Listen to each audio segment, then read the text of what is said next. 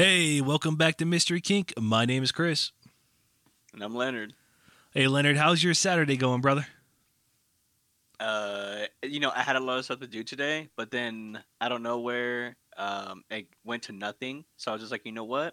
I'm just going to do podcasts today, just rest all day before podcasts, and then do all the shit I have to do tomorrow. Hell yeah. I worked my brains out. It was 105 today. Southern California summer sucks. The wintertime is cool because it's like a good 70 in the winter. But man, these summers are getting bad. No, they are, man. Like, I mean, just going outside for a smoke, you could just feel like the heat. Like, you walk outside and it kind of feels like a toaster oven. It's just like, damn. Yeah, it's crazy, man. I gotta tell you though, the spooky season cometh. I can't wait for October. Feel it almost. Spirit of Halloween is open. I've gone and wasted too much money there. I've gone to Target. Target is fucking my day. I have bought so much. Like, I bought a Gremlins plush thing, but the hands and feet and the face part are like hard plastic, so it looks like Gizmo from Gremlins. That's pretty cool. Oh, it's sitting on my Iron Giant, which I also obtained from Target. Sitting next to my Tri-Wizard cup, which I also got from Target. Target is killing me right now. It seems like it, man. Like, I'm not really a Target guy. I don't really go to Target that often. So, like, what's so cool about Target? You don't have to deal with the people at Walmart, that's for sure. well, I mean, I think people would just be like, "Nah, I don't want to go to Walmart. I'll just go to Target instead." Because Walmart, there's always something happening. I like both. I don't have a preference. Target's more like if I'm looking for a specific item, like if I'm looking for something nerdy that's specifically nerdy. Target has a really good nerd hidden section.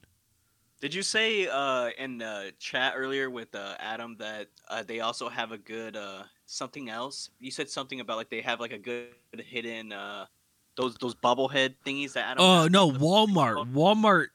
Walmart has a really good Funko Pop collection. Like, I found some characters that like I'm like never seen, but like right now on Star Wars on Disney Plus, there's a show called Star Wars: The Bad Batch, and it's like the reject clones. Oh, like it's like, okay. Yeah, they're clones, but they got fucked up in their cloning process. So like one's kind of dumb and big and bulky, like one's super smart. One actually came out good but got blowed up, so he's a Bad Batch clone, and they're hated. All these other clones are like, "Go sit in your own fucked up table, you fucked up weirdos." I was like, "Damn, I like these guys." You like these guys? Why are you being so mean? The Bad Batch kids, the handicapped kids. I like them. They're cool as fuck. Like, they come in like first episode and just fuck the mission up, but they succeed. They're like, no, purposely goes and pushes a tank over a cliff instead of destroying it. Damn. And I've been looking for his Funko Pop forever. Walmart seemed to had it, so I was like, all right, Wrecker from Bad Batch is sitting on my desk along with Kylo Ren's lightsaber and a bunch of nerdy shit. I know you did the Funkos, but like so did like Adam. I think, and his girlfriend. Like, what's so cool about Funkos? It's just they're adult toys, like not dildos, but they're adult toys. No bad dragon. No, ew. But yeah, no, I'm honestly surprised. I still get laid with the like what my desk looks like. My desk looks like a 12-year-old wet dream. I got a Ghostbusters Paranormal Investigator badge. I got a Baby Yoda phone holder. I got a Rick Sanchez flipping everyone off. Like, not to mention the special edition holographic comic books I have up here too. Like, oh, and you also don't forget, like, you're to add it on top and all off. You got those Pit Vipers. Yeah, two pairs of the Pit Vipers. I got the Donatellos, which are dope, and I have the Cosmic Double Wides. I really hope that with Halloween coming up, and this being the first Halloween since pandemic, they do like a Beetlejuice pair or some kind of Halloween pair, and I'd be on it. Don't care the price. Dude, a Beetlejuice pair would be pretty badass, I'm not gonna lie. Oh, hell yeah, green and like black and just yuck. Oh, so I absolutely love Beetlejuice. One of my favorite quotes is, "I've seen The Exorcist 132 times, and it keeps getting funnier every time I see it." I was like, yeah. Dude, when you sent the chat, I was just like, he didn't really say that, right? And you sent a gift that showed said the entire thing, and I was just like, dude, I did not even pick that up when I first watched Beetlejuice. And I love Beetlejuice. I remember Beetlejuice being a kid's movie, like specifically being for children. And I watched it the other day, and I was like, what the fuck? Dude, but you're talking about the 90s and early 2000s. Like, hold on. Wait, he's never gave a fuck back then. You know what I mean? When whoever it is, I forget the dude's name, asked Beetlejuice what his qualifications are. He turns around and says qualifications and does the jerk-off motion. I was like, I don't remember that. That makes it immensely better, but I don't remember that. I actually remember him doing that, but I didn't really know what it actually meant. Until like, you know, later on. I just did not. I seen it and I was like, this man is my hero. Michael motherfucking Keaton. Not only is he the Batman, he's the boss in the other guys. He's the Birdman in the Birdman superhero movie. He's also the Vulture in the new Spider-Man movie. I was like, man, Michael Keaton needs to come back as Batman. And I mean, Beetlejuice. I think a lot of people were actually saying like they preferred Michael Keaton doing Batman. No, Michael Keaton is the best Batman, hands down. Christian Bale's cool, but he's like an emo Batman. I don't like the Dark Knight talking like this, like he's a rapist. I don't like it. I mean, it was kind of weird. Didn't Ben Affleck do that shit too? Was it Ben Affleck? Never seen the Ben Affleck one. The one that I'm talking about is Christian Bale, The Dark Knight Returns, and yeah. The Dark Knight Rises or some shit. Yeah. Yep. No, those are good. Yeah, fucking Batman's cool and all, but, you know, whatever. This is going to piss off Adam, but he's no Spider-Man. Dude, don't even man. You know what? You shouldn't have even said that, because I'm pretty sure when Adam and I do an episode for the podcast, it's going to be like Bizies for a little tiny bit here and there. I'm pretty sure he's going to mention that. He'd be like, no, Batman's the best, and nobody could beat Batman. Oh, yeah. Don't want some kind of pageant. You know, Batman's super cool. He hides in the shadows, and he has no powers. That's really cool. Dude, you're like tilting every Batman lover. I'm doing it. I'm going for it. I'll go for it. If Batman and Superman got into a fight, Superman's breaking his neck, Batman's not winning. Don't care. No prep time. Don't care. Batman is not winning. Let's just go back to today's episode. Little fun chatter before the show started. All right. It's a nice good warm up. Yeah, hell yeah. So, okie dokie. The road to Roswell. The re-recording. Yeah, we lost the first one due to some errors. It happens. I didn't talk well. No, it's not just that. It was a plethora of bullshit. Oh, I thought it was just like I did sound like really low. You sounded low, but there were some other issues. But it's not all your fault. No, I thought it was. No. It was a collective screw up. All right, good. Okay, so Roswell, New Mexico is thought of as a one-and-done UFO or UAP crash, a hot air balloon failure, or an all-around hoax. Roswell, New Mexico is not the actual site of the crash, but adjacent to it. The sequence of events, which was triggered in late June or early July, William Mack Brazel, a ranch foreman, noticed clusters of debris on the Foster Ranch, which was about 30 miles or 50 kilometers outside of Roswell. Initial press coverage suggested Brazel first noticed the material in early July, though later reports suggested a June date for the discovery of the debris. But perhaps the incident that ended on the Foster's Ranch wasn't a one-and-done UAP scenario and began during World War II. So, you know, since we're getting to the road to Roswell here, now, I think just to tell the audience, you know, why we're doing this, because, you know, of course we did the research before. I think the road to Roswell is actually really, really important, because this is actually some crazy facts that happens way before, well, not way before, but before the Roswell crash. And it's just very, very interesting because not many people talk about it. And I feel like it's actually a huge asset that people need to look at and not just the crash itself. Oh, no, I completely agree. Like, saying that Roswell is just a one-and-done situation is like saying the Manhattan Project was just created for shits and giggles and has nothing to do with World War II. I think we're talking about the Manhattan Project on this episode too, aren't we? Yes, we are. Wow. Well, I guess we could dive in here to the Foo Fighters. The term Foo Fighters was used in the Allied aircraft pilots during the World War II to describe various UFOs and mysterious aerial phenomena seen inside the skies over both the European and Pacific theaters of operations. A representation of the German Foo Fighter in a diorama exhibited at the International UFO Museum in Roswell, New Mexico. Though the Foo Fighters initially described a type of UFO reported and named by the U.S. 415th Night Fighter Squadron, the term was also commonly used to mean any UFO sightings from that period. Formally reported on November 1944 onwards, to the fighters were presumed by witnesses to be the secret weapons employed by the enemy. The Robertson panel explored possible explanations, for instance, that they were electrostatic phenomenon similar to the St. Elmo's Fire, electromagnetic phenomenon, or simply reflections on light from an ice crystal. Okay. Now, before I go further on that, what do you mean reflections of a ice crystal? Okay, we'll get into that. Starting with St. Elmo's Fire. It's a weather phenomenon in which luminous plasma is created by a corona discharge from a rod-like object, such as a mast, fire, chimney, or animal horn. So St. Elmo Fire is just a charged-up rod-like structure that just shoots off a little electricity look-like.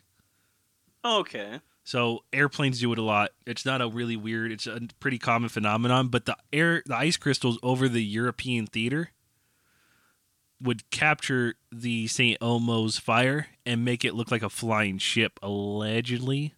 But here's the problem. These, illusions are following the airplanes, doing turns, flips, dips, and dives, and running into Guy Fieri. You know what I'm saying? Yeah. So I don't really think a reflection could follow all that, to be honest. A reflection would potentially follow it, but it would follow the same maneuvers as the airplane, and these guys are out maneuvering and doing wild shit next to the airplane and not just doing what the airplane's doing. Yes, which is actually pretty insane. Especially if you're talking about 1944 here. It's propeller planes, some maybe small jet engine-style planes, but mostly prop planes. Yeah. So basically, people are seeing something that's, way different type of technology of the sighting because of the year. Oh, yeah, definitely not correct vehicular movements. Yeah. All right, let's continue on here. Sightings occurred in November 1944 when the pilots flying over the Western Europe by night reported seeing fast-moving, round, glowing objects following their aircraft.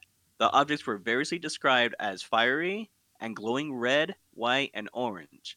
Some pilots described them as resembling Christmas tree lights and reported that they seemed to toy with the aircraft, making wild turns before simply vanishing. Pilots and aircrew reported that the objects flew formation with their aircraft and behaved as if they were under intelligent control, but never displayed any hostile behavior. You know, if I was actually a pilot, I would would like that. What you mean? You would like that they're not, attacking you? Because I would like that, too. Well, not just attacking me, but, you're seeing this crazy aircraft that you haven't seen before, and it's already out maneuvering you and doing some crazy shit, but it wasn't at least hostile. So it's just if somebody came up to you and was playing a joke on you and it'd be all right, I'm gonna get out of here. No, I think it's more if you're walking through the big city and you see someone, it looks like they're following you, and you turn left, they turn left, you turn right, they turn right. And then after a while, you start getting kind of scared, and then they just kind of go left off on their own. You're like, oh, shit. We just happen to be in the same traveling lane. You know what? Yeah, it's actually a good explanation. Yeah, you can see it both ways like that. It's actually, yeah, I can see that. It looks scary, but it turns out it was just a dude looking for the fucking coffee shop. Yeah. Yeah. All right. So, however, though, they could not be outmaneuvered or shot down. So these guys were actually also trying to shoot these guys down? Well, and they were just dodging bullets they were Ultra Instinct from Super Saiyan and shit. That's just the American psyche. If it moves and you don't recognize it, stranger danger, you shoot it. That's why if you see the Bigfoot... No. And you're not going to change my mind on that, by the way. I think no matter what, throughout this entire podcast, you're going to keep mentioning that, and it's never going to change my mind. It's going to be a nice callback and a deep cut for the fans. But we don't need to change your mind. We just need a listener to go out there and shoot the Bigfoot. I'm not trying to convince you. I'm trying to convince some gun-happy redneck that listens to us to go out there and be like, pop, pop. I'm pretty sure there are rednecks going out and doing it, because that redneck, if anything, would do it. Yeah. Which is like fine. That episode of Futurama. The episode of Futurama where Fry finds the Bigfoot and it saves him from getting his lower horn cut off. Yeah. Dude, shout out to Futurama, though. It's very underrated. I was glad that I think they restarted back in, 2013 to 2016? I think they started new episodes. Something like that. But here's going to piss off a lot of fans. You can cancel The Simpsons, just bring back Futurama. I like Futurama. I believe it should be in the same category as The Simpsons. Well, it's the same creators. Is it the same creators? Yeah, that's why they did a crossover episode of Simpsons and Futurama. Oh, I thought they just did it because that was the three major things. So Matt Groening created it. Oh, but they should bring back Futurama. But I'm not gonna lie though, yeah. I don't really care for The Simpsons too much. I'm not hating on The Simpsons. You know, that's my childhood too. It deserves its place in history. It definitely does. Agreed. But Futurama had better episodes, better plot lines, better comedy because it was geared for families, but it was more adult. Yeah, but. Back to the show. All right, here. The phenomenon was widespread that the lights earned a name, the European Theater of Operations. They were often called Kraut Fireballs, but for the most part, they were called Foo Fighters. The military took the sightings seriously, suspecting that the mysterious sightings might be secret German weapons. But further investigation revealed that the Germans and the Japanese pilots had reported the same sightings. Yeah, it's pretty wild that Dave Grohl is a Foo Fighter. Dave Grohl.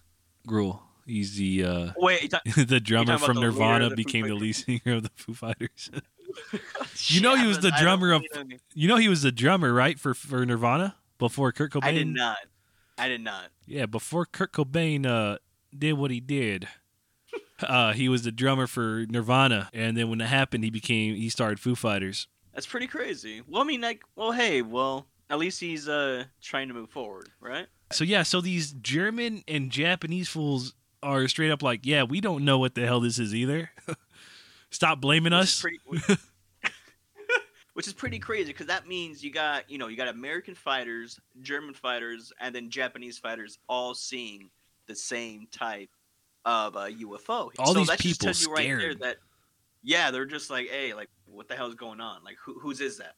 I'm pretty sure the Germans and the Japanese would be like, oh, this is American. This is American technology or something. But that wasn't even the case at all. No, it was not the case. It was like Americans first did the reporting. And then once the Europeans started reporting it, the Germans and the Japanese like, hey, we're seeing the same damn thing. We don't know what it is. We don't have this technology. In 1945, in addition, Time magazine carried a story entitled The Foo Fighter, in which it reported the balls of fire had been following the USAAF night fighters over a month, and that the pilots named it the Foo Fighters. According to the Times, descriptions of the phenomenon varied, but the pilots agreed that the mysterious lights followed the aircraft closely at high speed. The balls of fire phenomenon reported from the Pacific Theater of Operations differed somewhat from the Foo Fighters reported from Europe. The ball of fire resembled a large burning sphere, which just hung in the sky. So kind of like a ball sack then, right? I think it meant just a regular ball. I don't think it had nothing to do with nutsack. But speaking of nutsack, the balls of fire phenomenon was also reported by the Army after shore leave. Wink, wink. But it was reported to sometimes follow the aircraft. There was speculation that the phenomenon could be related to the Japanese fire balloon campaign. As with the European Foo Fighters, no aircraft was reported of having attacked by the ball of fire. So at least they, when they're actually seeing this, three different types of armies, at least they're not getting attacked. But it's so memorizing that they can't forget about this. It keeps following them, but they don't know what it actually is. I kind of find that pretty memorizing because, like, I'm trying to put myself inside their shoes. What the hell would you do specifically? Because if you saw something that you don't know what the hell it is, why not? Oh, no, they try to shoot it down, but it was really dodging stuff. What would you do? Wouldn't you just be like, you know what? Let me just get out of here? I would definitely. You're asking the wrong guy. If I seen something, I'd be like, let's head at it. Let's find out. Like if we had suicide bomber? No, not suicide bomber. But if someone wrote a biography on my life, it'd be fuck it. Let's find out. Honestly. Well, this is why we're ghost hunters, right? Exactly. Paranormal investigators. But I think the whole Japanese fire balloon campaign is a bullshit explanation. Like in the Pacific Theater, maybe. When they're fighting like Japanese and in Japanese areas, maybe that's a thing. But when they're in the European theater, there's no Japanese firebombing going on there. And the fire balloon campaign was just called the Fugu. It was just a weapon that they sent up. It was it was literally a bomb balloon, an incendiary. So if your plane hit it, you blew it up or you caught fire. So what? So when talking about like the Japanese fire balloon, are they talking about like those candle things that you would just put them in the air and they all like float in the air? No. What I just said was the fugu. It's called a fugu. It's basically a fire grenade at the end of a balloon, and if you hit it, it sets it off. And basically, you catch your wooden airplane on fire. Oh, all right. Yeah, so it's pretty dumb to like write off all the Foo Fighters situations as that. It's possible, but it's not every situation was a fucking fire balloon from Japan. Yeah, and I agree. And it is kind of weird though. Like I can't believe that like three military governments and all the stuff that's going on. They see these things. Four, the Americans, the Europeans, the Japanese, and the Germans. Oh, right, yeah, the Europeans, yeah. Yeah. Well, that's our allies, right? Yeah, but that's still four separate entities that are reporting this shit, you know what I mean? Yeah, so that's pretty crazy. And I swear nobody talks about this, and this is like, I think this is really something that people really need to actually keep an eye on and talk about. It's actually very, very interesting.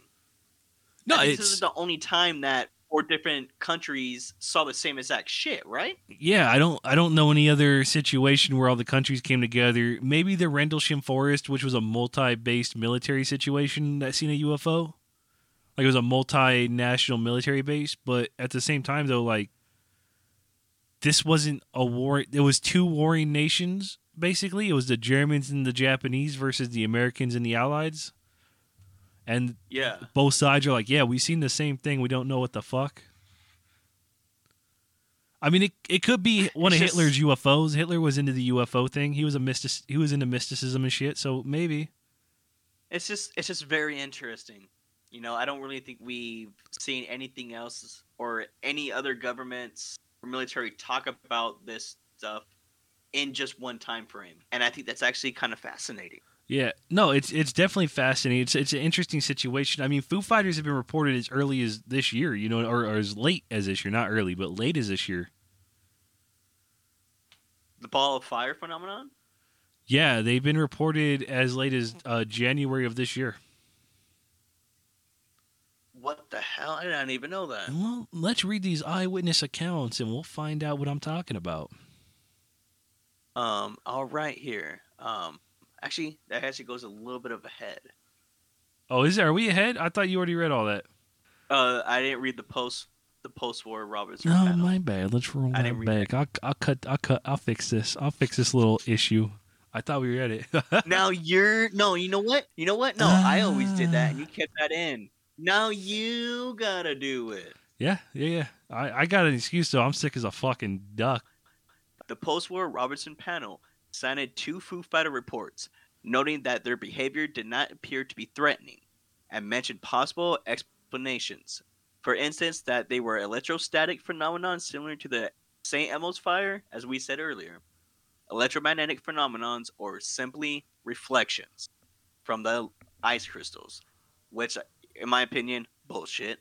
But the panel reporter suggested that if the terms flying saucers had been popular in the 1943 and in 1945, these objects would have been so labeled. Allegedly. Now, we'll go on to the sightings of this ball of fire. The Foo Fighters reported on many occasions around the world. Sightings from September 1941 in the Indian Ocean was similar to some later Foo Fighter reports. From the deck of the SS Pulaski, a Polish merchant vessel transporting British troops, two sailors reported a strange glowing globe with greenish light, and about half the size of a full moon as it appears to us. So, pretty big. Yeah, and what's wild is these balls of fire, these Foo Fighters, were mostly tagging and buzzing airplanes. Why is it going after the SS Pulaski, a merchant ship, just a boat in the middle of the ocean? Why is it going after them? Because that's a good question. It's transporting British troops. So do you think like the aliens were wondering what the Europeans were up to? No, I don't think it's... I think it's more of... Okay. I'm going to sound crazy, but if the natives... Why would... What the fuck? Hey, man, it's that... What'd you get? That it's that log... It's that the logger. Yeah, no, I'm good, though. Long Island? No, Longboard. There it is. No, I was saying... I think, honestly, like, if the aliens were really checking out World War II, I think they're trying to understand the behavior of our peoples. Like, why is this guy who brings goods to merchants transporting British troops? You know what I mean? Well, maybe they had to be in a Pacific area, because maybe the United States told them, like, hey, let's, like, go to this Pacific area, and they just used the SS Pulaski to do so. Well, they did that with the Queen Mary, too. They used it as a covert transport ship, which is what they're doing with the Pulaski too. So why would this man who it doesn't really matter, he's probably making mad ducks because the war is, you know, causing inflation for his goods, so he's probably making mad ducks right now. Why is he risking his life, his business, and his career to help the Allies? That doesn't make sense, you know what I mean? Like, in a completely logical way, the war is good for his business. Why is he potentially ruining his life for these guys? And that's probably why the aliens were checking out his boat, like trying to understand human behavior. They're like, why the fuck is this guy just potentially, you know, getting himself killed, ruining his life, his family's life, for what?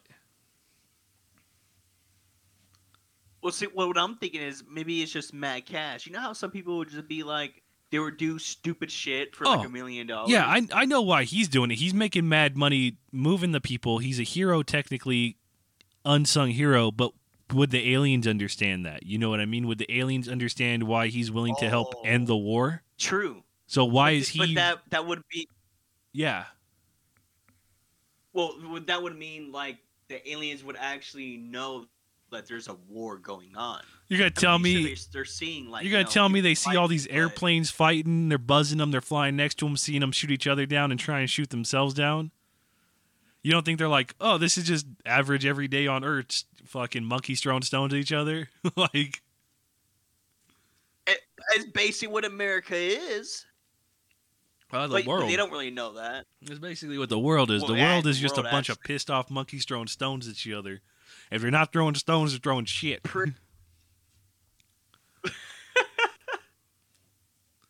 That's actually is good. But you actually bring up an interesting point. Jokes aside, yeah. Like, maybe they were just like, well, what a lot of people were actually saying though, that the making of the atomic bomb is what really brought the aliens to Roswell to begin with.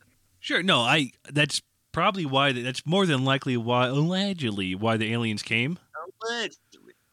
Yeah. But while they're here, they're trying to figure out if maybe we're ready to go to space with them. You know, maybe they're like, let's see if these monkeys are ready to go into space travel. They're like, we were there when they fell out of the trees. We were there when they started throwing rocks and shit at each other. Let's see if they're ready to go to space. And they come down and they're just like, why is that man nailed on a cross? We got to get the fuck out of here. I've seen that meme on Facebook a few times, and you know, it cracks me up a little bit. We were just like, and it's, I know a lot of people also make memes about it. Like I'm pretty sure the aliens saw us and be like, you know what, we're just not gonna come here. Oh, it's blasphemous as fuck and disrespectful to religions that believe in Jesus, but also it's pretty fucking funny. Well, we're Christian, like, so it's just like, you know, we gotta understand the joke. Yeah, it's bad, but it's just, you know, as Christians, we're not supposed to judge anyway. So I think we're gonna move on before we get too religious and have to cut out 45 minutes of this episode. All right, let's move on here. Charles R. Bandstein of the U.S. 8th Air Force reported one of the first encounters with the Foo Fighters over the Belgium and Netherlands area. He described them as two fog lights flying at high rates of speed that could change directions rapidly. During debriefing, his intelligence officer told him that two RAF night fighters had reported the same exact thing, and it was later reported inside the British newspaper. So, dude, this is media 24/7. Oh, dude, this is what we're doing kind of right now with COVID. Everybody's on media all about it, and now it's like across the world again. We haven't changed. Talking about with the energy. No, in 100 years we haven't fucking changed. The 1800s, the biggest. Everybody read the newspaper. The newspaper became the news show. The news shows became internet, and the internet became garbage. And we still follow it to the T. Like, we're still like, did you hear what this did? Did you hear who did this? Did you hear about that? It's like, no. You know why? I want to be happy. Real quick, I deleted the social medias. I wasn't getting in trouble with the wife or anything like that. Like, a lot of people are like, did you get in trouble? I'm like, no. I'm a grown adult who can make his own decisions after I check with my wife. Like, come on. But nice one. No, I was just tired of all the same old horseshit. It was constantly XYZ did this, and ABC did that, and HIJ did this, and JKLML, all that bullshit. I just needed a break from it. It was bothering me. I gave Lenny control of the social, so Lenny's completely in control. Hello. It's just a nice break. And honestly, it's been almost 2 weeks now, and people ask me shit. I'm like, blissfully ignorant. I'm just like, nope, didn't hear that. Nope, didn't hear that. But you know what? I actually like that you're taking a break from social media, because a lot of people don't really understand. Even though this is technically social media, Anchor and all this, like, hearing us stuff, because we can mention anything we really want on this podcast. It's kind of good that you're actually taking a break, because I don't think a lot of people really understand that, you know, sometimes we just got to drop everything and just live life like how it was in the 90s. Like, legit, like, right when I was born, like, early 1990s and maybe early 2000s. Yeah, no, I was... You know how we found out shit? We looked for the bikes hanging out. We looked for them sitting on the electrical boxes that you're not supposed to sit on and can cause cancer. Like, we just, you know what I mean? There was the spots we went to find out the bullshit. Yeah. We didn't need the internet. We didn't. We just knew where to go. It's just weird. Nice to have this little, like, break. Like, I will come back. Like, it's not a permanent thing, because honestly, I'm bored at work. But for right now, it's just nice, like, to get away from it. Like, I used to be tied to my phone a long time ago through security. Like, I would start having, like, panic attacks. I was a supervisor for a multi-million-dollar company for security. And I just get a text or call at random times of the night, oh, your guard didn't do this, or your guard didn't do this, your guard didn't show up, yada, yada, yada. And, it ruined my appreciation for my phone. And now, like, my phone rings. I'm like, nope, I'm not even looking at it. And social media is kind of becoming toxic like that. Like, it is, dude, and it really is. And it's not worth it, honestly. Like, I don't look at it, and I've noticed a lot of things I've never noticed before. I found a bunch of cool restaurants and a bunch of cool shit just walking around not looking at my phone. Like, it's just nice. Well, I mean, huge shout out to last podcast on the left. The person who gave me the idea was Ben Kissel. Not that I know him personally or talk to him as much as I would love to. Please contact me, Ben Kissel, or Marcus Parks or Henry Zabrowski. Hey. Yeah, you know, come on, let's go. Mystery Kink and Last Pockets on the Last. Let's do a little collab. Mystery Kink 2021 at gmail.com. Hit up my people. I'll hit you back up, too. Oh, but, and you know what? We'll bring the Pit Vipers too. Yeah, and but Ben Kissel, he was constantly like, "I'm leaving for Twitter. I'm leaving Twitter. I'm leaving this. I just want a break." I'm like, that's a good idea. It is, and I think a lot of people, you know, we're all on our phones now, so it's just like, you know what? Put it down. Also, quick ad for Pit Vipers. Mark Storrs of the Cryptonaut podcast wears them. Yes. Christopher Ferris of the Mystery Kink podcast wears them. They're pretty dope, lightweight, comfortable, and sick as fuck. All right, so let's continue on here. Career U.S. Air Force pilot Dwayne Adams often related that he witnessed two occurrences of the bright light, which paced his aircraft about half an hour and then rapidly ascended into the sky. Both incidents occurred at night, both over the South Pacific, and both were witnessed by the entire aircraft crew. The first sightings occurred shortly after the World War II while Adams piloted a B-25 bomber. The second sighting occurred in the early 1960s when Adams was piloting a KC-135 tanker. Can you imagine being the same damn guy in the Air Force and seeing the same exact shit in two different type of vehicles? 20 years later, too? Exactly. Like why... It nerded me out. It just kind of reminded me like the Green Lantern, like just how Jordan the pilot discovers the Green Ring and he's now the Green Lantern for Earth. Like, yeah, it's pretty weird. And this guy, like, how would you feel? To be honest, how would you feel? You'd probably be like, you know what, this ain't nothing. You know how everybody sees something and they're just like, you know what? In the back of my head, I didn't see anything. I'm gonna shrug it off. And then you see the same fucking shit, and 20 years later. I would think that I'm just like, you know what? It's real. I'm sorry that, you know, I put it in the back of my head. Like, you know, I saw you twice. That's enough. I would, like, honestly, if an airplane has flashers, I would just flash them. Pull over. I'm ready to go with you. I mean, what do you mean? Like, we'll go with the aliens?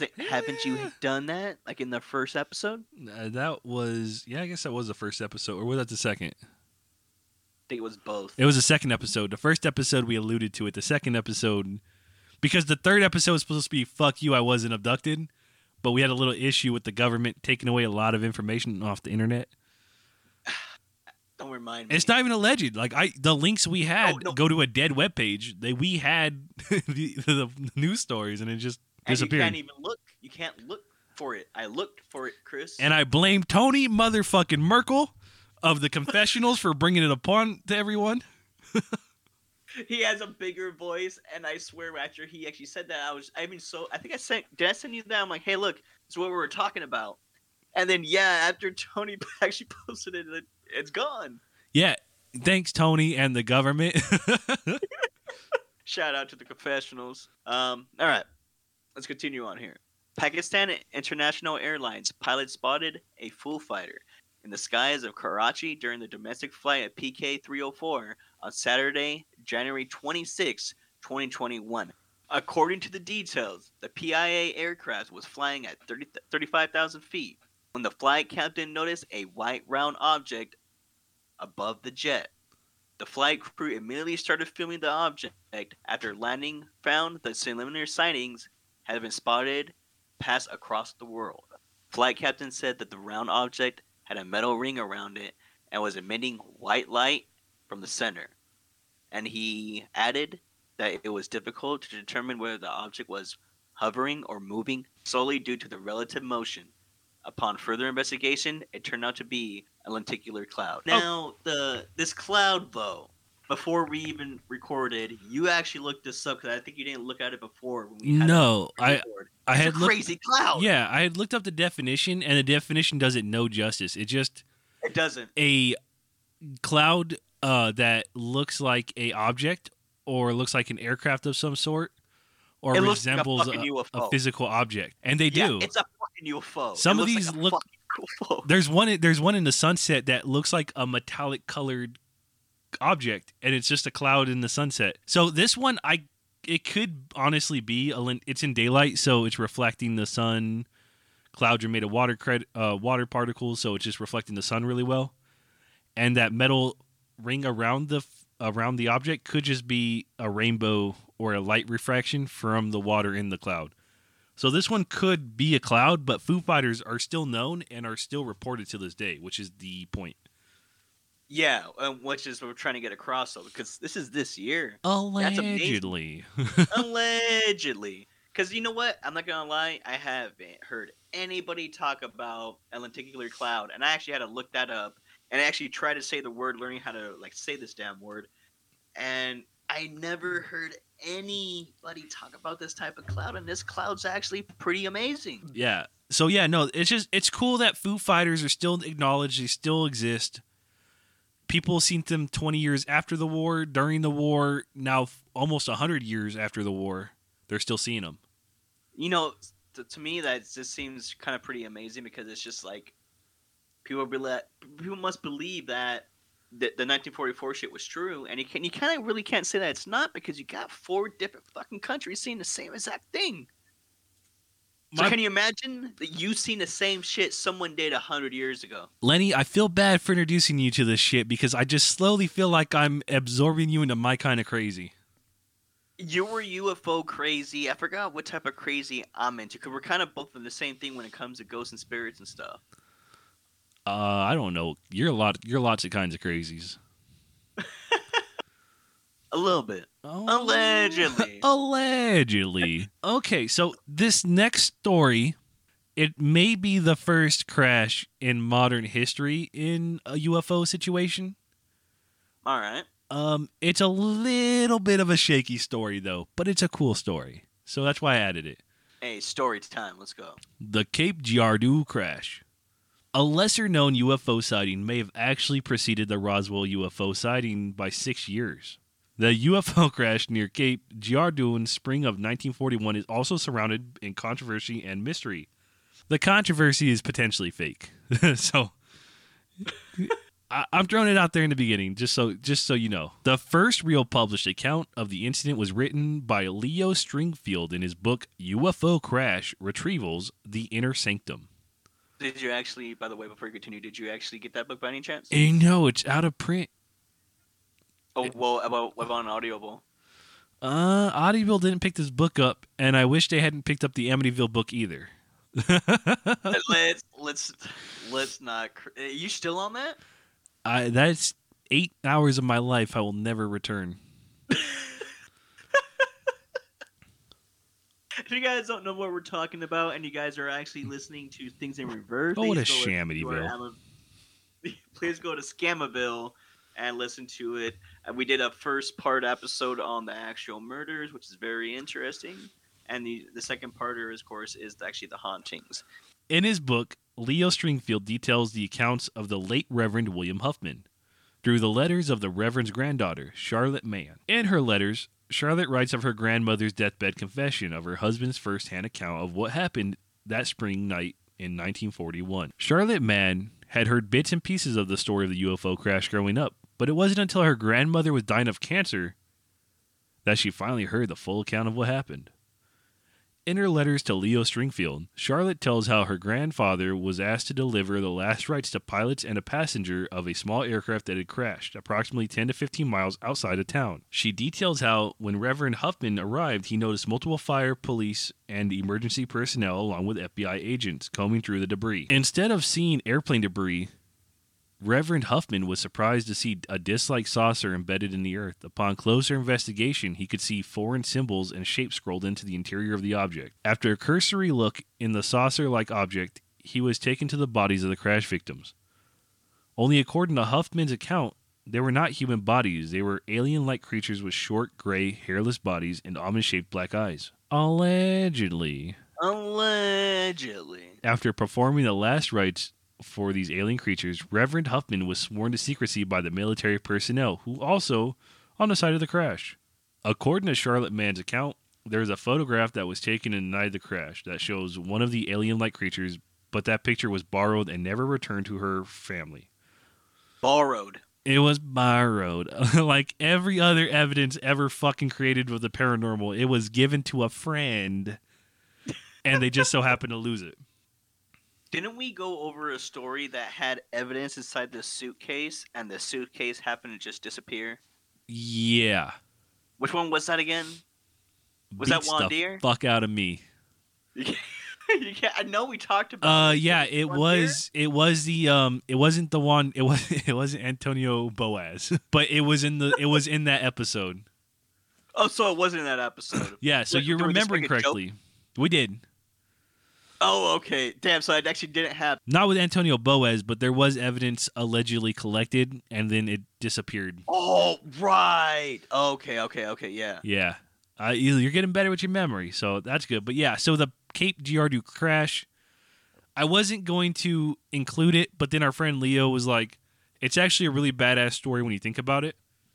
No, it is. Like, there is an alien crash, the aliens are dying or have died, and the military's like, well, we don't know what to do, but let's get a reverend in here to give them their last rites. Like, these folks weren't from this world, and this reverend had the faith to be like, yeah, these guys are people too, they deserve their last rites. I was like, all right, Leo, you painted that in a really good picture. I will include it.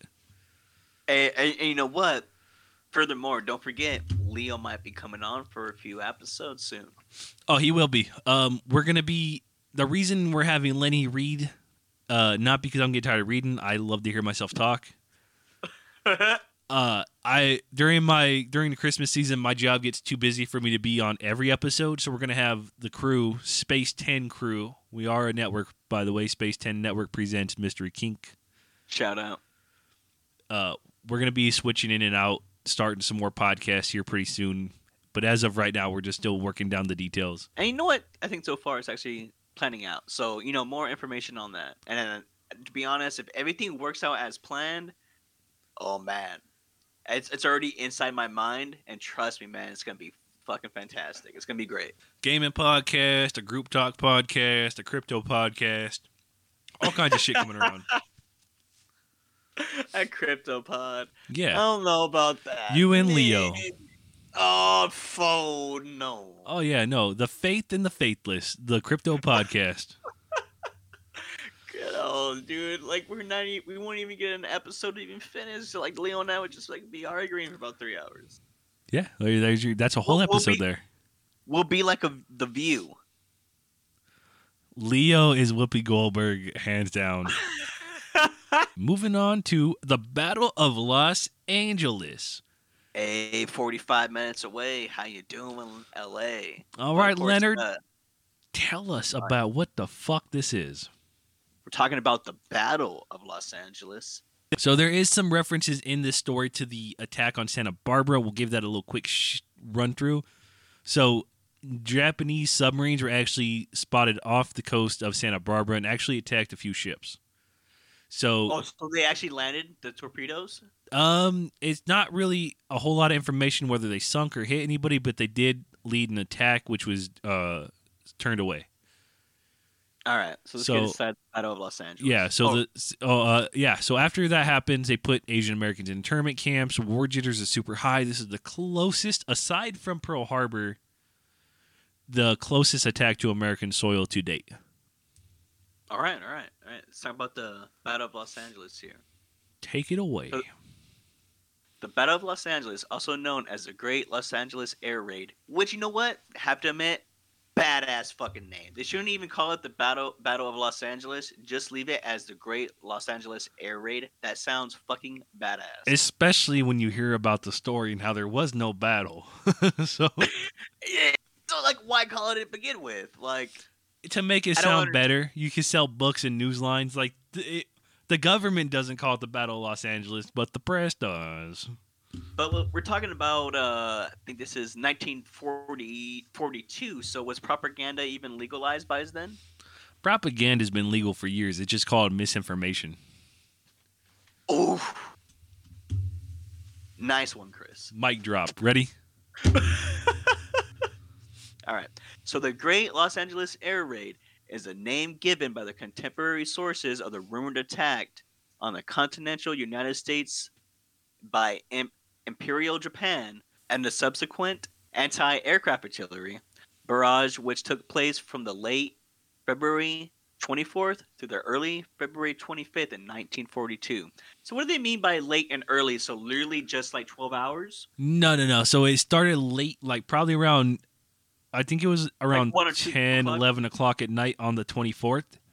And then when that 12:01 hit, it was the 25th. So it's that fucking, well, it talk to you tomorrow. It already is tomorrow bullshit. Like, they didn't have to do all that. All right. Over Los Angeles, California. The incident occurred less than 3 months after the U.S. entered World War II in response to the Imperial Japanese Navy's surprise attack on Pearl Harbor. And one day after the bombardment of Elwood near Santa Barbara on February 23rd. So I actually didn't even know about a surprise attack on Santa Barbara or the bombardment of Elwood. Yeah, I never even heard about that. I never, dude. I've listened like I hung out with my grandpa a lot, and he was one of those History Channel dudes. All right, and then also in like government history, U.S. history, world history in high school. I don't ever remember hearing this shit. Yeah, I do not even ever remember hearing. Honestly, though, this isn't a conspiracy I'm starting, but I think there's a conspiracy here. Oh, I shoot at it. How often, when you think of World War II, do you think of fighting Japan? Not often. No, if you're talking about World War II, well, theoretically, yeah. In World War II, you only think about fighting Nazis and bombing Japan. You don't think about the actual attacks that happened from Japan. Like, Pearl Harbor's exactly. A big staple, and we learned about that in high school. Yeah. But did you learn about the internment camps we put them into? I didn't know about that. I did not know about that. Did you hear about the bombing of Elwood, which is what has to do with this current topic? I didn't hear about that. And it's super close to home, Chris. Santa Barbara's only like 30 minutes away. There was Japanese soldiers in Italy and Germany fighting alongside too. So we literally had Japanese soldiers in Santa Barbara. Potentially, allegedly. That's why we started the intern camps. Yeah. Japanese spies. Espionage was huge during World War II, and a lot of the spies were Japanese folks. Oh, okay. Look, I guess that kind of makes sense why we make camps then. Why do we not acknowledge the Japanese's huge involvement other than our shame for bombing them? Because all the cool shit comes from Japan. That's the conspiracy. Cool shit we forgive them because that's a real conspiracy. Come on, are you serious? I think I made it up right now, but I like it. We don't acknowledge. You're not wrong. We don't acknowledge the bullshit they did. We don't acknowledge the bullshit we did, except for bombing Japan. Yeah, everybody's just like, hey, you know what? I'm sorry for that bomb. Exactly. I mean, like we just go on being like, but you know what? Japan's like our brother. We love you guys. Because they have so much cool shit. They do. No, they do. Like, honestly, Japan has a lot of cool shit. I would love to go. I want to go to the deer island where you feed deers and all that shit. Oh, hell yeah. I mean, that sounds cool. Hell yeah. So, one day after the bombing of Elwood, tell me what happens, Leonard. Initially, the targets of the aerial barrage was thought to be the attacking force from Japan. But speaking at the press conference shortly afterwards, Secretary of the Navy Frank Knox called the purported attack as a false alarm. Newspapers of the time published a number of reports of speculation over the cover-up to conceal the actual invasion of enemy airplanes. So they're literally using this UFO as a cover-up for Japan actually invading Santa Barbara and Los Angeles. Other way around. Oh. Wait, Japan was using it as a false alarm? Yeah, they thought this whatever this was the Japanese, and they even reported it as Japanese. Yeah, because this is essentially a UFO, an unidentified flying object. This is in all realness. Nobody knew what it was. They just started launching shit at it. And if you look up the Battle of Los Angeles, there's a really like suspicious, crazy looking photo. That photo is doctored by the press. The actual photo you probably can't find. The only photo you're going to find is this fake photo made by the newspaper. Like how they're still doing to this day. Unless it was the real newspaper, and they just changed it to follow the narrative that aliens aren't real. You know, just like how the Pentagon's saying right now, because they didn't tell us shit with that 154-page document, which we don't even get to see. We only get to see 9 pages. Even though the 9 pages were pretty telling of what it was. We don't know. When documenting the incident in 1949, the United States Coast Artillery Association identified a meteorological balloon sent aloft at 1 a.m. as having started all the shooting, and concluded that once the firing started, imagination created all types of targets in the sky, and everyone joined in. So it's kind of just seems like, wait, so is it everybody started seeing this shit and they're all started shooting? You're talking about like you got the Europeans and everybody fighting together and shooting? No. So this happened in Los Angeles. So there was no Europeans here. Okay. What happened was they just had that bombing of Elwood off of Santa Barbara coast. Yeah. They see something in the sky that nobody knows what the fuck it is. Nobody reports losing a weather balloon, which is weird. Yeah, I never really thought about a weather balloon. That's kind of weird. You have to report it. Like, you just don't fly shit into the sky. Like, you have to report it. So they would have... Yeah, like everything, right? Yeah, they would have some kind of reporting system happening here. And it said it's at 1 a.m. is when it started, but that wouldn't be on the day before. Like I said it started on the 25th into the 26th, right? I apologize. 24th into the 25th. So there is the February 23rd. Two for in Santa Barbara, so I guess you could say the February 23rd through the 25th. The 23rd is when the bombing happened. The 24th is the day after when this happened. But 1 a.m. is well into the 25th. So it. Why would they say it started on the 24th and ended in the 25th if it didn't start till the 25th? Well, maybe because it says late February 24th, so maybe they're thinking like 30 minutes to midnight. Yeah, it could maybe be that. That's why. It definitely could be that. So what I think happened was, there was some pre-war, or there was some like war jitters. An attack happened the day before, and they're like, "Something in the sky, shoot it the fuck down!" And the artillery just went off, and they just, pre-war jitters had them going, and they were like, "Bop, bop, bop, bop, bop, kill it!" They did the old monkey thing where they were throwing rocks and stones at it. Yeah, I could agree to that. Yeah. All right. So in 1983, the U.S. Office of Air Force History attributed the event of a case of war nerves, triggered by the lost weather balloon and agitated stray flares and shell bursts of adjoining batteries. Now, I thought when they use flares, that's if they're getting attacked. Am I wrong on that, or am I just playing too much fucking Battlefield? It could be. Oh, I mean, that's one possibility. But also, they shoot up flares to light up the sky to see the thing in the sky. So if they see something, they just use their lights on their fucking aircraft. They probably could be, but I mean, why not add more to it if the object's not moving? Like, this object allegedly was not moving, or like slowly drifting. It could they probably thought it was like a hot air balloon or some kind of bullshit from the Japanese. So yeah, shoot up some flares, so you can really light it up. Shoot up some lights. Yeah. All that shit. The more the merrier, you know what I mean? Like, well, yeah. So, you're on American soil. Is enough too much, or is too much enough? Too much is enough. Exactly. This is how we Americans think. Just throwing stones and sticks at each other. Alrighty. So, you ready for the end of the episode? You ready for the bomb? The big one? The fat boy of the episode?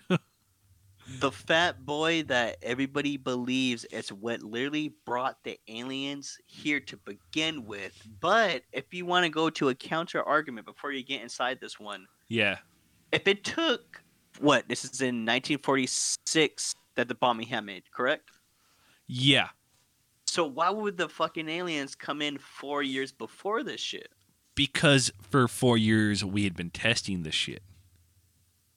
See, that's what I'm thinking too. Because a lot of people don't believe that, like, we're testing a lot of stuff. Well, I think we had this shit, like, ready to go. No, actually, it's time for testing. Japan was like a experiment project. You actually hit the fucking head on the nail where you said 4 years. Why were they here 4 years before? Because exactly 4 years before the bombs dropped, 1942 is when we started our first nuclear testing on American soil.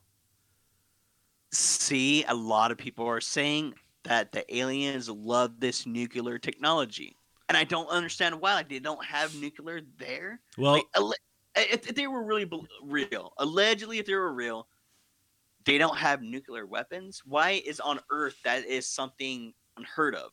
You know what I mean? Like, everybody knows about nuclear shit. What if us learning or figuring out nuclear fusion or fission or reactions creates the energy source that puts us through space? Do we use nuclear waste for aircraft, like going into space and shit? No, but what if it's the thing that could have led us? Like, what if instead of weaponizing nuclear bombs, we turned them into nuclear reactors completely and had free energy for everyone? I mean, that would be nice. We end the war not with a bomb, but with a gift of free energy. And that gives everyone, you know, collective bullshit, and they work together and build spaceships and fly off. Yes, I don't know. So just not one person is fucked. Like, everybody gets to have everything. Yeah, I honestly don't know. It could be that the nuclear. It could be that. This is gonna sound dumb. It could be that instead of going left, we went right. That this nuclear testing maybe. We deem it too dangerous and study it longer and create something more helpful than a bomb. And instead of doing that, we're just like, pew, pew, pew, boom, boom, boom. I mean, it could be. I mean, it's all kind of theories on this point because there's a lot of people that are actually talking about this. And I wasn't really into it because, of course, I think I even said it on the first or second episode of the podcast that I wasn't really an alien guy. But, you know, not at first.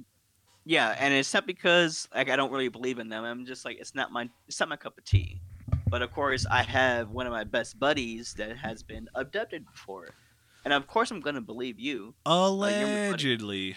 Do not say that to yourself. No. There's no bullshit. Allegedly happened, but if people don't really believe him, then allegedly. But I believe you, Chris, and I believe all the other stories that we have told. I believe it was a dream.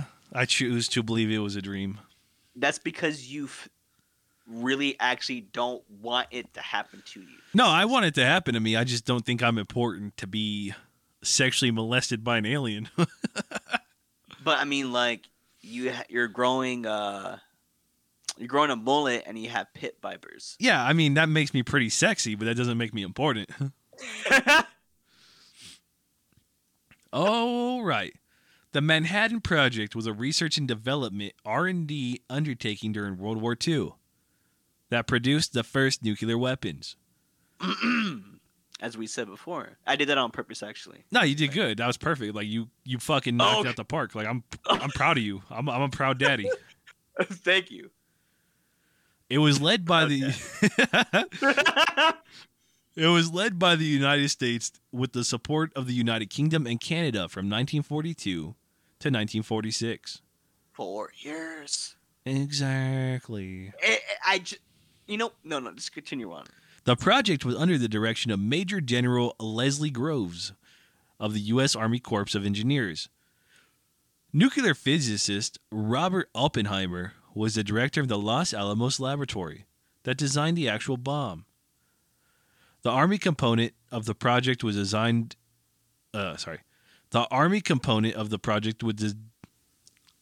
designated the Manhattan District, as its first headquarters were in Manhattan. The place name gradually superseded the official code name, Development of Substitute Materials. Terrible name. That is a shitty name. Hold on one sec. Because usually military shit has really good fucking names for stuff. I'm not going to lie. Yeah, like there's Operation Paperclip.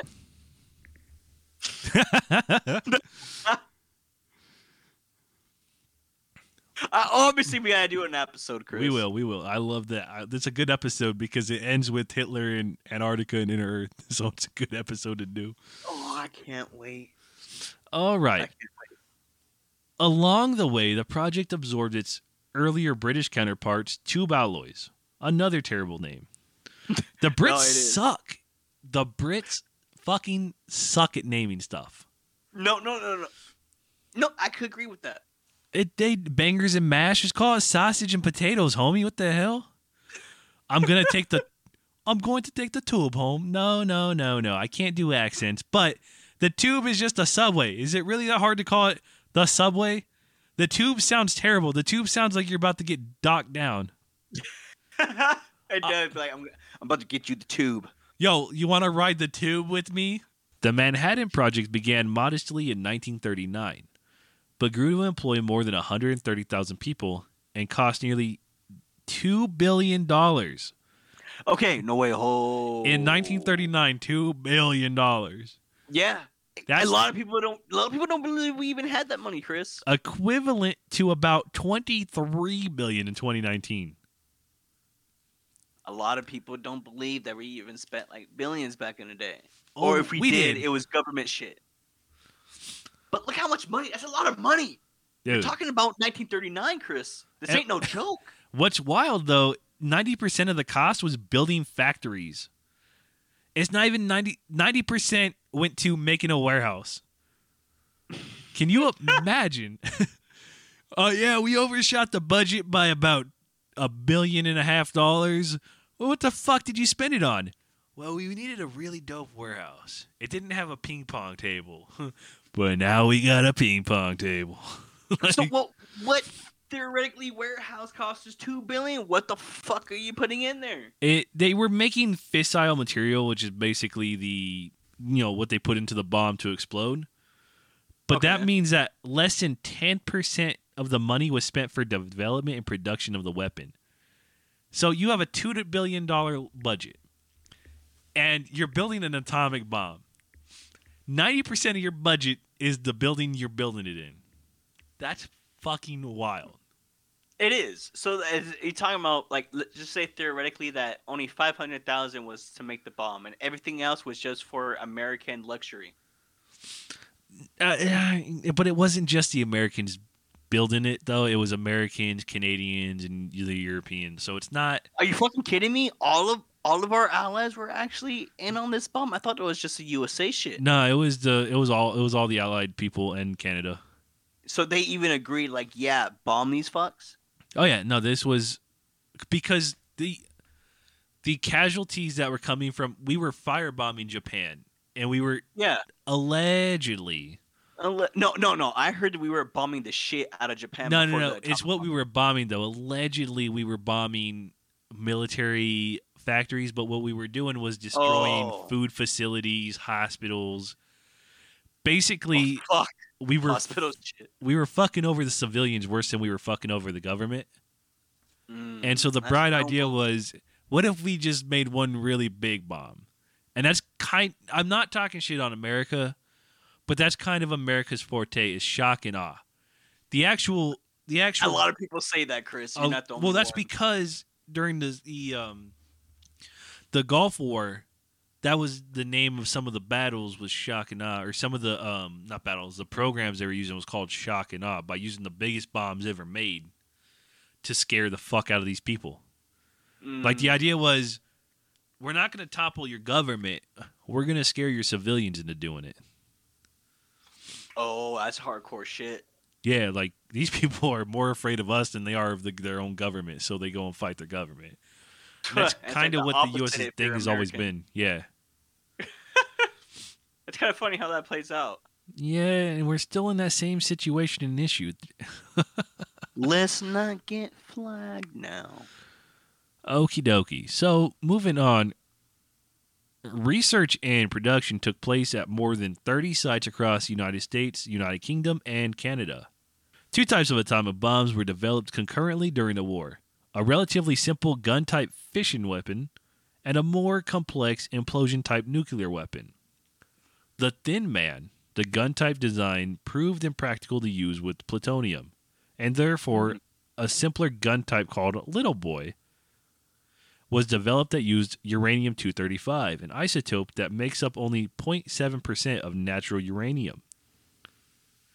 Since it was chemically identical to the most common isotope, uranium-238, and it had almost the same mass, separating the two proved difficult. Three methods were employed for uranium enrichment: electromagnetic, gaseous, and thermal. All right, let me stop you there. So, dude, I didn't know. Why is the USA really using this uranium back in the 1940s? Like, is it really that powerful? Because I don't think we really even use uranium too much today. I mean, uranium's a byproduct of nuclear reactors. Most of this work was performed at the Clinton Engineer Works at Oak Ridge, Tennessee. The goddamn Clintons at it again. Hey, back at it again, just like Daniel. damn, Daniel. No, but the Clinton, these are not, the Clinton Engineer Workshop or Works is not having anything to do with the Clintons. 100%. Why call it the Clintons? If there's anything named Clintons, the fucking Clintons own it. They would not let anybody else use that fucking name. I mean, this is probably before they were a famous family. This is in the 40s. So this was back when, you know, Bill Clinton still, like, messing with little girls and shit. No, this isn't that time, but, I mean, good observation, because Clinton is a child molester. Okay, I'm getting a little bit too ahead here. Yeah, no, you're about 40 years too short. I don't even think Bill Clinton was born yet. But then who the fuck run the Clinton Engineer Works? It was just the name of the company. Are you fucking with me? No, for real. It's a fucked up coincidence. Okay, so you were actually just making a joke. I was making a joke. The Clintons really have nothing to do with this, but it's just a really weird coincidence. How many bodies are at the Clintons' hands? But there's also a Clinton bomb shop that made the atomic bombs. Like it's too coincidental. Like it's just ironic. What if they're? It's just the irony. Grandma was doing shit. You never know. You never know, but the irony is just so fucking horrendously funny. No, it is. I thought you actually were being serious. You actually tricked me. I didn't even know. I thought you were bullshitting. In parallel with the work on the uranium was an effort to produce plutonium, which was discovered by researchers at the University of California, Berkeley in 1940. Shout out.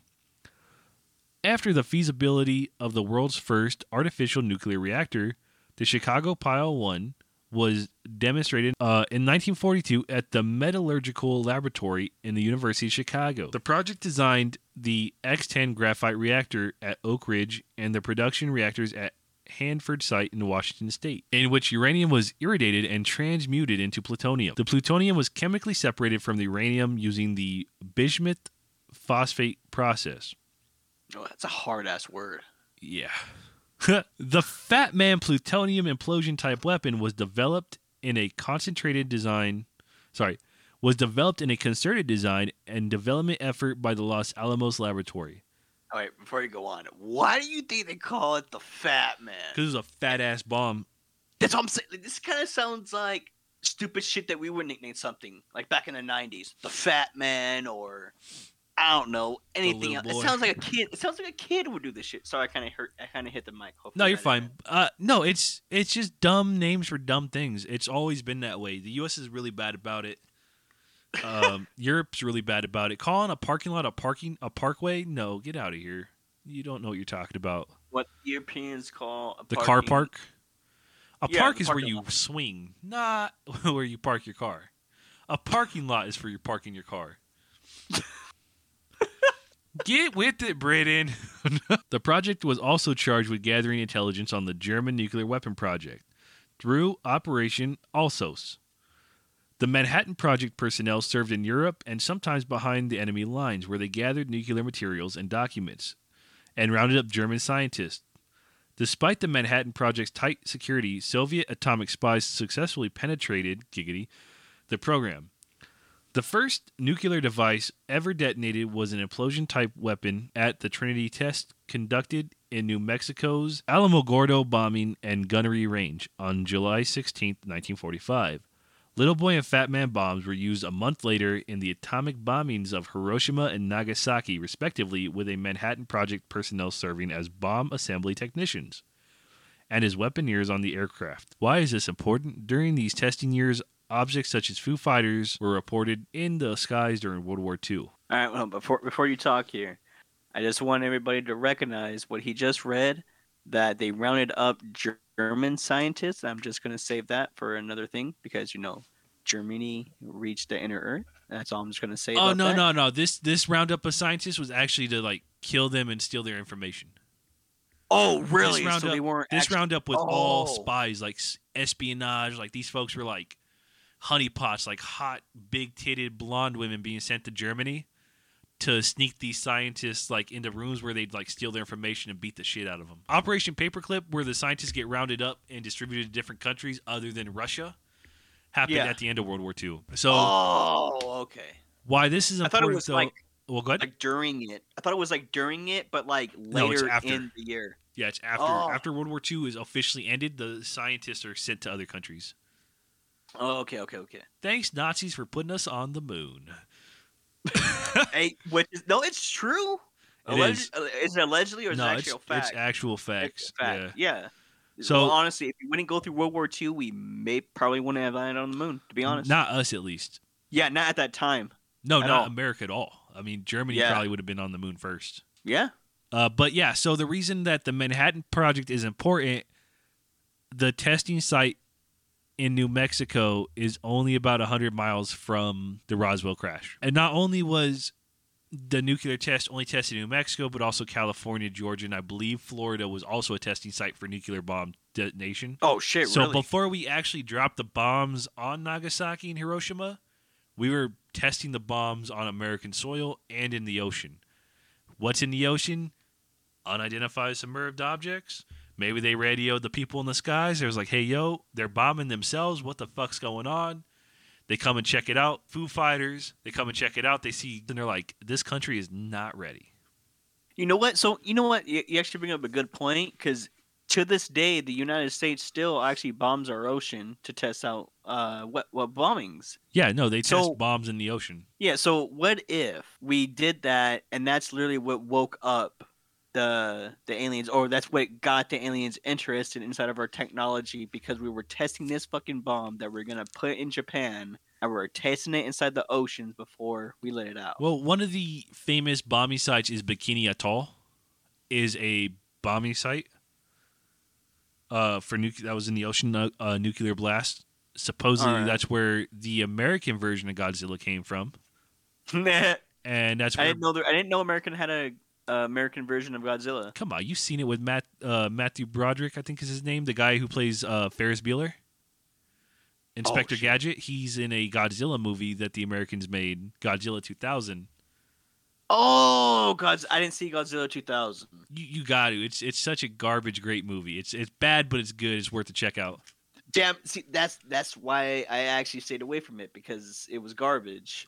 Yeah, but it's a good garbage. It's like Evil Dead. It's a good garbage. So it's like Sharknado. You mean Evil Dead 2? No, Sharknado is just garbage. Don't besmirch Godzilla and Evil Dead by comparing it to fucking Sharknado. Are you hating on the memes of Sharknado? They know they are troll movie. They know they're a troll movie. I know what it is. I know it's supposed to be trolling. I know they're fishing. Yeah. But it's bad. It's just not. You can't. I don't know. I think I get triggered by those movies because like I like bad horror movies, but I like bad horror movies that try to be good. That's why I like Evil Dead. Evil Dead 2 is one of my favorite all-time movies. It's a bad horror movie, but it tries to be good. I need to rewatch it and have it with that type of mindset. We need to watch it with Leo. Did Leo not see the Evil Dead 2 or 1? No, or Army of Darkness. I haven't seen Army of Darkness. That's a really good one. You've been telling me about it. But yeah, you tell me about it. It's good, bad. It tries to be good, but it's bad, so it's good. But anyways, let's back to the Manhattan Project. So yeah, so there was tons of testing. Maybe aliens were checking out the planet. They see the bombings. They're like, why are they bombing themselves? To bomb another person. 2 and 2 don't equal 4 here. Yeah. You know what I mean? Like, why are we blowing ourselves up to blow up Japan? Why wouldn't we just go slap it at Japan? Exactly, because, like, to the aliens, we're all one equal race. Yeah. So it's just like, well, why the fuck would they do this to their own people? Yeah. Yeah, exactly. Which is how, honestly, we should be all seeing it. No idea whatsoever. That's how we should be seeing it, as us as one entity. We're just, you know, we're not separate. We should be as in one. We're one species, so we should get along with each other and stop all this bullshit. Yeah, then we can go meet aliens, bro. Exactly. You guys want? No, you know what? You guys want to clap alien cheeks? Stop fucking around and be nice to one another. People be like, there he goes. Homeboy fucked a Martian once. But yeah, so I honestly, that was the road to Roswell. Next week we'll be in with Roswell, the road to Roswell Part 2, the destination. Where nobody really talks about the road is Roswell. I know I talked about it earlier, or maybe we weren't even recording yet, but I was talking about it earlier with you. A lot of people are not taking the road to Roswell seriously, and I swear it's a big thing that needs to be talked about. I don't think people look at it that way. I think you and me are, I'm not saying we're this super genius pair, but I'm saying we got a fresh pair of eyes to look at the situation. You know what I mean? It's like when you invite someone to look at your work and help you with your work, you got a fresh eyes to show you what you're doing wrong or doing weird. Yeah. I think that's what we are, because you and me are very lateral thinkers. Like, that's how you and I think. And I think that's kind of what's happening here, is that we're seeing what UFO Roswell crash. That's all it is. But a year before that, we launched the atomic bomb. A year before that, throughout the years, we're testing atomic bombs. During the testing of the atomic bombs, they're seeing Foo Fighters in the skies. During that time, a deathbed confession of a spaceship crash in Girardeau, Missouri. There's just all these little pieces that add up. And there's more stuff. It's just there wasn't enough information on that stuff for me to be like, let's add it. There's a bunch of little incidences, too, that just kind of build up to the lore of Roswell. Like, I think Roswell's a one-and-done situation. Like, oh, they crashed for no reason. Maybe all of our testing on the nuclear weapons changed our atmosphere. See, I was about to get to that. What if this type of technology actually weakens their ships, or maybe their life in general? Maybe it fucks with their type of ships, because we don't know how their ships work, but maybe the atmosphere changed because of all the nuclear radiation in the sky during these times. Yeah, because if there's anything that we know, if you do believe in aliens, so allegedly, that these vehicles, they could go through gravity like it's bullshit. So like that would kind of mean like they could do anything they want, but what if this nuclear stuff messes fucks up with their vehicle? And it fucks with their vehicle, because they have the mathematics to go through gravity, but what if this nuclear stuff stops you from retrieving that type of anti-gravity, which is why we haven't actually learned their type of technology? That could be a good point. Exactly. So what if, like you said, the nuclear radiation in the sky fucks with their equipment? Maybe it's like pouring salt into your fucking, or sugar into your gas tank, and it just fucks your vehicle up, crashes, bing, bang, boom, we have the alien crash. You know what I mean? That makes sense. Aliens have been reported for hundreds of years. UFOs have been reported for hundreds of years before this. It's back in the Egypt times. And this is the first reported crash, or potentially the first real reported crash in the Americas. If the Cape Girardeau is fake or not, allegedly. Allegedly. But that means, like, because we were finally only using or testing nuclear weapons in between the years of 1939 and 1946, right? Yeah, and then in 1947, there's a crash. But while the crash is happening, which we discussed in our third episode, I apologize, we talked about how a year before Roswell, a group of miners in Brazil get visited by aliens. Why Brazil, though?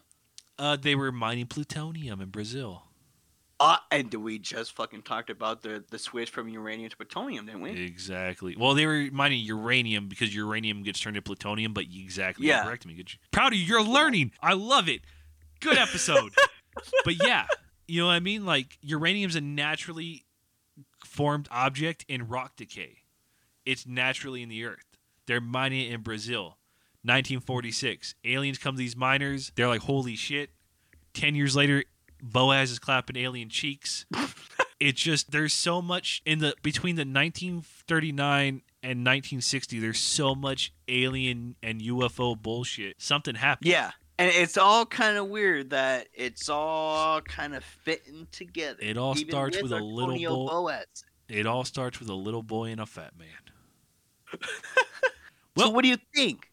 I think it's real, man. What the hell? What do you mean? I wouldn't be doing an episode if I wasn't like, yo, this is the legit. No, I mean, we always do episodes. I mean, well, we don't know the gens, you know, legit. But in our minds, allegedly, we want it to be real. So...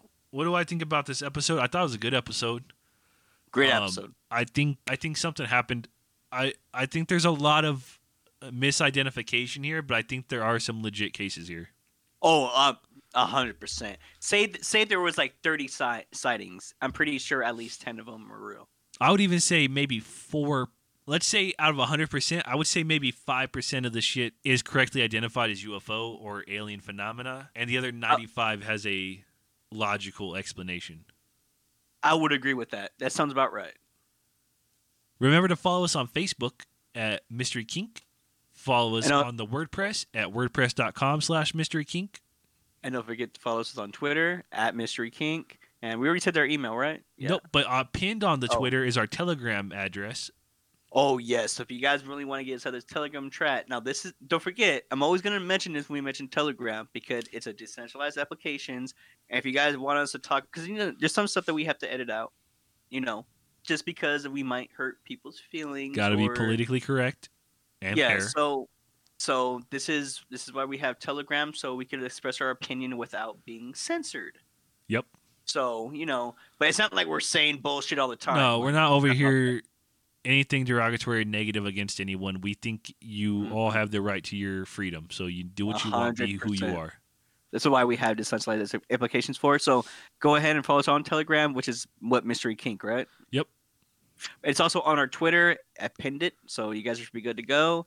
And also our TikTok at Mystery Kink, right? Yep. And email us any ideas, thoughts, comments, concerns, problems. You just want to tell us what's up. You want to tell us we suck. It don't matter. Just email us at mysterykink2021@gmail.com. And even if you have something to say about this episode, if you guys know about something that we haven't looked at or know, and you guys want to say like, hey, maybe you guys should have mentioned this. Remember, your mystery is our kink. Have a good night, everyone.